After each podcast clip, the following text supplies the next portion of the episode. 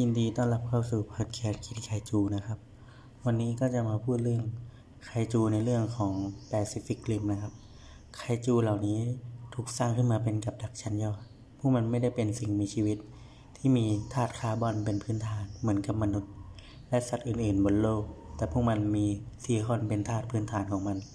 เคยมีไคจูตัวหนึ่งที่ถูกเรียกว่าไคจูสีฟ้า มันทำลายเมืองและปล่อยแก๊สพิษที่ทำให้อากาศไม่สามารถใช้หายใจได้ เลือดของมันมีฤทธิ์เป็นกรดเมื่อเจอความสามารถเช่นนี้ของไคจู ทั้งกองทัพและนักวิทยาศาสตร์ มีวิธีการรับมือกับสัตว์ประหลาดพวกนี้อย่างไร เดลโทโรกิโยโมผู้กำกับบอกว่ามนุษย์รู้แค่ว่าของเหลวในตัวมอนมีสารประกอบแอมโมเนียเป็นหลัก ของเหลวเหล่านี้สามารถละลายได้ทั้งสิ่งก่อสร้างและพื้นถนน ทั้งยังสร้างแก๊สพิษขึ้นมาได้ด้วย เมื่อมีการประทะกับไคจู มนุษย์พยายามเก็บตัวอย่างของมัน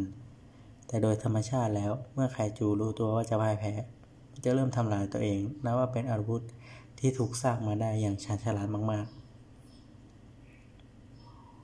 แหล่งข่าววิเคราะห์จากที่เดลโทโรกล่าวว่าไคจูพวกนี้ถูกสร้างและเป็นอาวุธ แสดงว่าไคจูพวกนี้น่าจะถูกส่งมาจากศัตรูที่มองไม่เห็นอู้ซึ่งต้องทำลายต้องการทำลายมนุษย์ครับเดลโทโรยืนยันว่าจะมีทั้งหมด 9 ตัวในหนังแปซิฟิกริม เรามาทำความรู้จักกับสัตว์ประหลาด 9 ตัวนี้กันสักหน่อยดีกว่าครับ ไคจูตัวแรกนะครับ X Head ระดับความแข็งแกร่งนะครับ ไม่มีข้อมูล ปรากฏตัวครั้งแรกในปี 2013 สถานะโดนทำลายแล้ว มีหัวขวานะครับ เป็นไคจูตัวแรกที่ปรากฏขึ้นมาในเมืองซานฟรานซิสโก หัวของมันมีหงอนที่แข็งแรงคล้ายกับขวาน การปรากฏตัวของมันทำให้เกิดความสั่นสะเทือนของแผ่นดิน เทียบเป็นอัตราแผ่นดินไหวได้ถึง 7.1 ริกเตอร์ มันทำลายสะพานโกลเด้นเกตและสร้างความเสียหายให้กับเมืองซานฟรานซิสโก โดยรัศมีความเสียหายสามไมล์ก่อนที่กองทัพสหรัฐจะตัดสินใจยิงระเบิดนิวเคลียร์เพื่อทำลายเจ้าสัตว์ประหลาดตัวนี้ แต่นั่นก็ทำให้เกิดความเสียหายมหาศาลจากการจู่โจมครั้งนี้ทำให้วันที่เกิดเหตุการณ์นี้ จะเป็นวันที่มนุษยชาติไม่มีวันลืม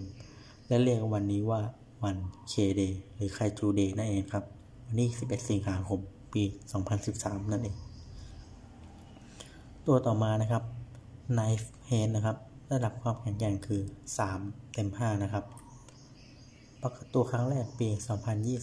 2020 เจ้าหัวมีดแหลมจะมีความคล้ายคลึงกับหัวควานตรงที่มีงอนที่แข็งแกร่งเหมือนกันนะครับ เพียงแต่งอนของเจ้าหัวมีด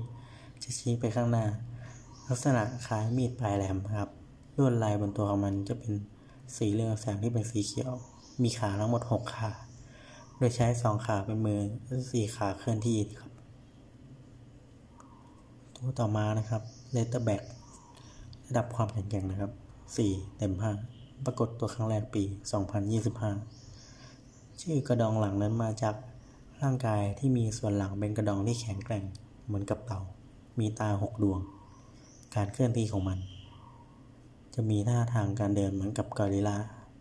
ด้วยกำปั้นที่แข็งแรง สามารถทำให้กระโดดได้สูงมาก และมือมันเหมือนพลั่วมันทำให้มีการตะปบที่รุนแรงที่สำคัญตัวมันเองสามารถปล่อยคลื่นพลังงานสีฟ้าทำให้ระบบขับเคลื่อนของหุ่นเจเกอร์หยุดทำงานได้อีกด้วยนะครับ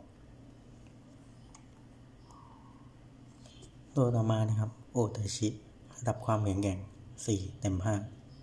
ปรากฏตัวครั้งแรกในปี 2025 โอตาชิคือหนึ่งในไคจูที่มีขนาดรูปร่างใหญ่ที่สุดถ้าเทียบในระดับความแข็งแกร่งเดียวกัน โอตาชิมีสีขา โดยขาหลังจะสั้นและมือที่ยาว